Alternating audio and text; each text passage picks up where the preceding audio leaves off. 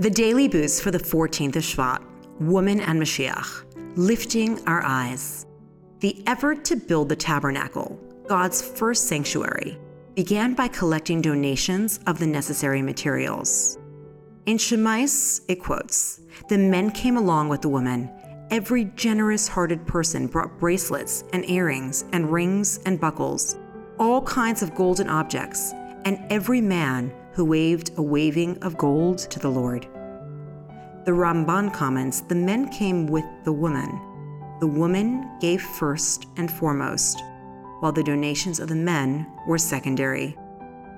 Although the temple service was ministered by male Levites and priests, women led the effort to donate materials for the tabernacle in the desert. They also wove the tapestries that covered the tabernacle's wooden frame. Every Jewish home is a miniature sanctuary of God. The holiness of a home depends primarily on the woman.